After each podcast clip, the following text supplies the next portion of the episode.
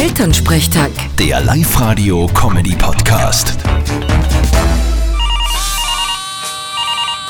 Hallo Mama. Grüß dich Martin, geht's dir eh gut? Fralli, was gibt's? Du, sag einmal, stimmt es, dass es in Linz jetzt bald ein Autokino gibt? Ja, das ist richtig. Am Urveranermarktgelände wird's es geben.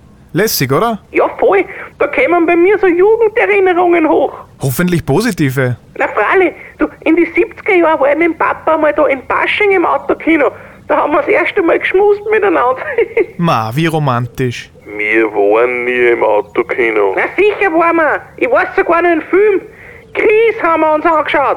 Ich weiß mit Sicherheit, dass ich noch nie in meinem Leben in einem Autokino war. Und ich habe auch noch nie Chris gesehen. Mama, kann's sein, dass du da was verwechselst? Hm, puh. So, äh, na wart. Aber eh, nein, das war doch nicht der Papa.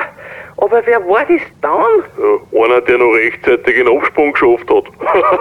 Ah, geh, sei ruhig.